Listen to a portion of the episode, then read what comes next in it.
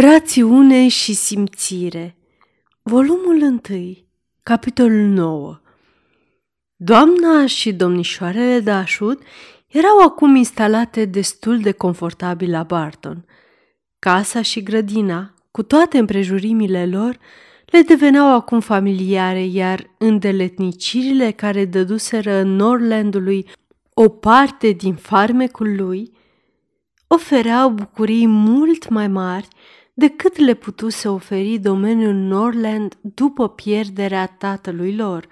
Sir John Middleton, care în primele două săptămâni trecuse zilnic pe la ele și care nu era obișnuit să vadă acasă atâtea activități, nu își putea ascunde uimirea că le găsea mereu ocupate. Vizitatorii lor, în afara celor de la Barton Park, nu erau mulți, căci, deși Sir John le rugase stăruitor să-și facă mai multe relații în împrejurim și le asigurase în nenumărate rânduri că trăsura sa le stătea oricând la dispoziție, spiritul independent al doamnei Dashwood învinse dorința ca fetele ei să aibă societate. Nu voia să viziteze vreo familie care locuia la o depărtare mai mare de o plimbare pe jos – dar acestea erau puține și nu la toate din ele se putea ajunge. Cam la o milă și jumătate de vilă, în lungul înguste și șerpuitoarei văi Allerhen, care se desprindea din Valea Barton, fetele descoperiseră, în una din primele lor plimbări, un conac vechi și impunător, care, amintindu-le puțin de Norland, le stârni imaginația și le împinse să-l cunoască mai bine. Aceasta este o înregistrare Cărțiaudio.eu. Pentru mai multe informații sau dacă dorești să te oferi voluntar, vizitează www.cărțiaudio.eu. Toate înregistrările Cărțiaudio.eu sunt din domeniu public. Întrebând, aflară că stăpâna lui, o doamnă în vârstă de mare noblețe, era din nefericire prea bolnavă ca să aibă legături cu lumea și nu pleca niciodată de acasă. Întregul ținut le oferea priveliști frumoase. Colinele înalte care le invitau de la aproape fiecare fereastră să caute minunata plăcere a aerului pe culmile lor, era o alternativă fericită când noroiul din văile de dedesubt le închidea frumusețile superioare și spre unul din aceste dealuri își îndreptară pașii, într-o dimineață, Marian și Margaret, atrase de soarele care apărea când și când pe cerul acoperit și nemai putând să îndure recluziunea la care le obligase ploaia necontenintă din ultimele două zile. Vremea nu era destul de ispititoare pentru a le rupe pe celelalte două de la creionul și cartea lor, în ciuda faptului că Marian susținea că ziua avea să se mențină frumoasă și că norii amenințători aveau să fie alungați de pe dealurile lor. Cele două fete porniră la drum împreună. Urcară vesele dealurile, bucurându-se de fiecare petic de cer senin și când rafalele înviorătoare ale unui vânt care bătea dinspre sud-vest le izbiră în față, deplânseră temerile care le împiedicaseră pe mama lor și pe Elinor să împărtășească asemenea senzații încântătoare. Oare există pe lume fericire mai mare ca asta?" spuse Marian.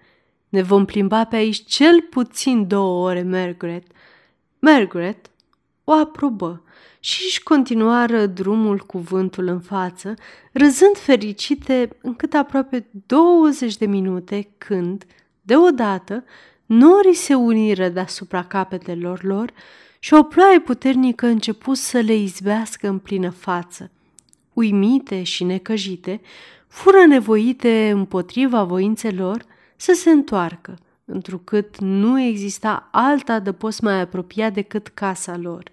Totuși, le rămase o consolare pe care împrejurările o făceau mai potrivită decât de obicei, și anume să coboare cu toată iuțeala panta abruptă a dealului care ducea până la poarta casei lor.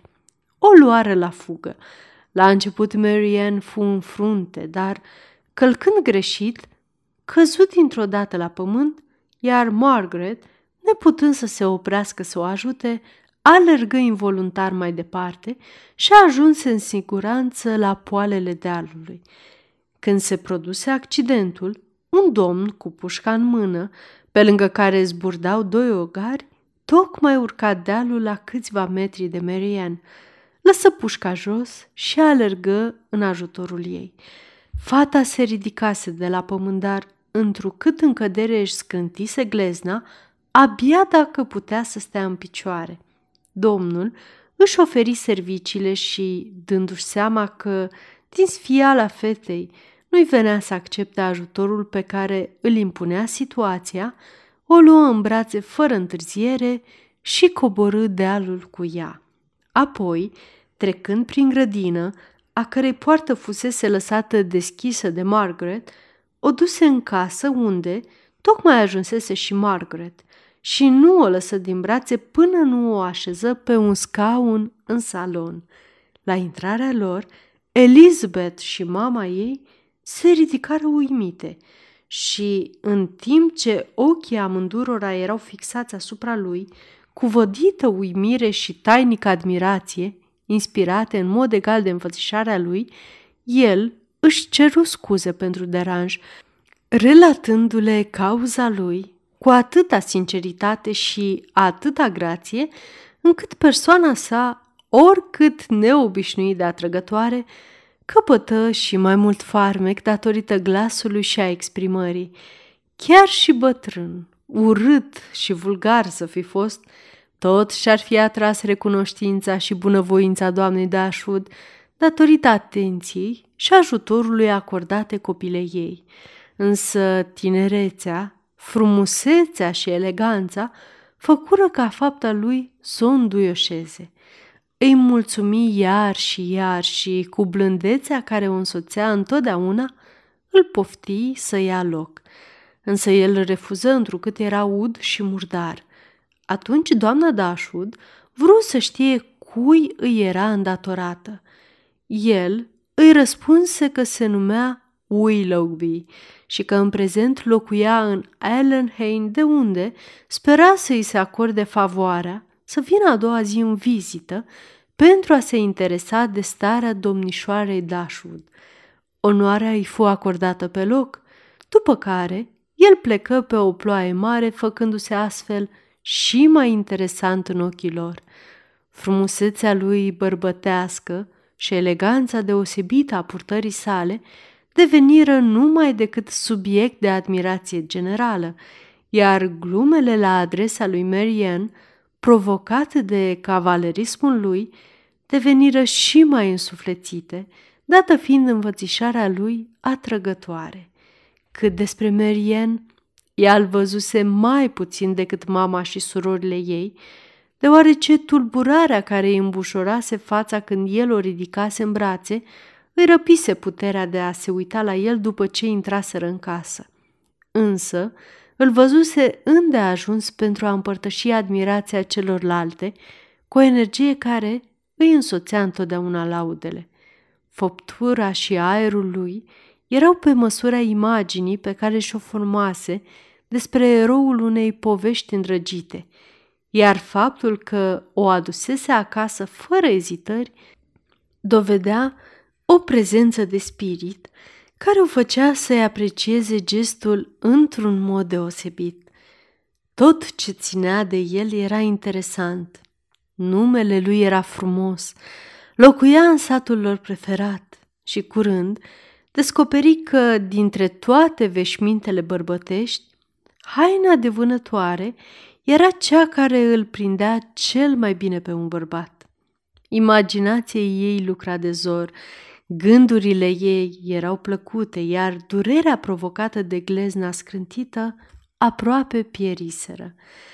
Sir John trecu pe la ele de îndată ce următorul răgaz de vreme frumoasă din acea dimineață îi permise să iasă din casă și după ce îi se relată accidentul lui Marianne, fu întrebat cu nerăbdare dacă cunoaște în Ellenhain un domn pe nume Willoughby. Willoughby! exclamă Sir John. Cum? E înținut? Asta e o veste bună. Am să mă duc mâine acolo să-l invit să vină la masă, joi. Așadar, îl cunoști? spuse doamna Dashwood. Sigur că îl cunosc. Vine aici în fiecare an. Și ce fel de tânăr este? Nu cunosc altul mai bun, vă asigur. Un băiat strașnic și nu există în toată Anglia călăreț mai cutezător ca el. Asta e tot ce ne puteți spune despre el? exclamă cu indignare Marian. Care sunt manierele lui și ce preocupări are? Ce înclinații și ce aptitudini? Sir John fu deosebit de încurcat. Pe sufletul meu, spuse el privitor la asta. Nu știu prea multe despre el, dar e un tânăr plăcut, vesel și are cea mai frumoasă cățea de vânătoare neagră pe care am văzut-o vreodată. Era cu el astăzi? Dar Marian nu-i putu satisface curiozitatea privind culoarea ogarului domnului Willoughby, mai mult decât reușise el însuși să descrie însușirile spirituale ale tânărului. Dar cine e?" întrebă Elinor. De unde vine? Are o casă în Ellenhain?" Despre acest aspect Sir John putu să ofere informații mai precise.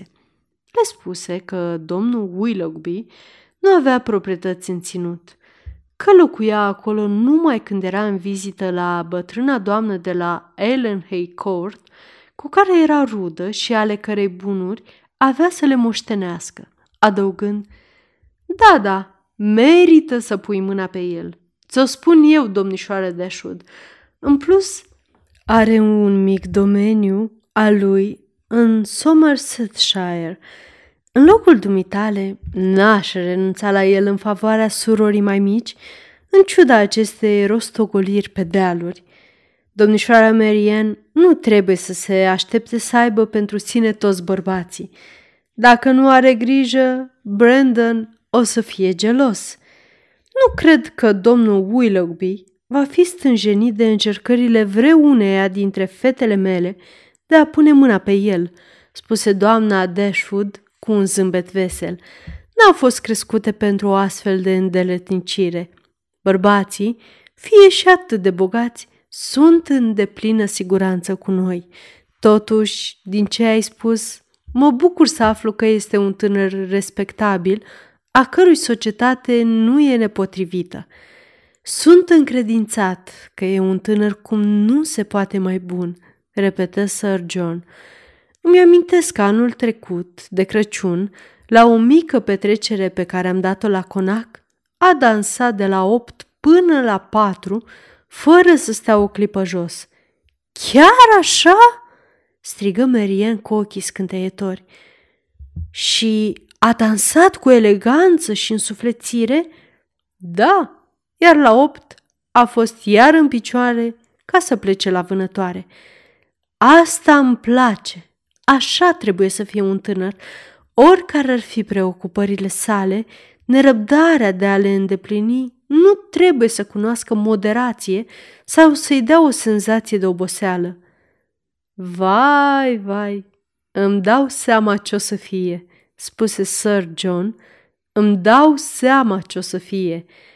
Ai să-i pui gând rău și nici n-ai să te mai gândești la sărmanul Brandon. Asta e o expresie care îmi displace cum nu se poate mai mult, Sir John, spuse Marian cu căldură. Urăsc orice frază banală care se vrea spirituală și dintre toate, a pune gând rău sau a face o cucerire sunt cele mai odioase. Sub înțelesul lor e grosolan și intolerant și, dacă au fost considerate vreodată inteligente, timpul le-a distrus de mult tot spiritul. Sir John nu prea înțelese acest reproș, însă râse din toată inima de parcă l-ar fi înțeles, apoi răspunse. Într-un fel sau altul, ai să faci destule cuceriri, aș spune.